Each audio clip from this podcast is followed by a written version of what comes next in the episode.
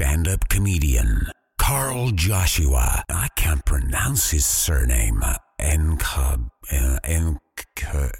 Cube, the 15th sexiest Zimbabwean stand up comedian in the world, as he goes to Australia for the first time this November with a visa, talking about Zimbabwean stuff like electricity, water, and the head of state and government and commander in chief of the Zimbabwe Defense Forces, President Robert Gabriel Mugabe. The African Comedy Festival. Also featuring Basketmouth from Nigeria.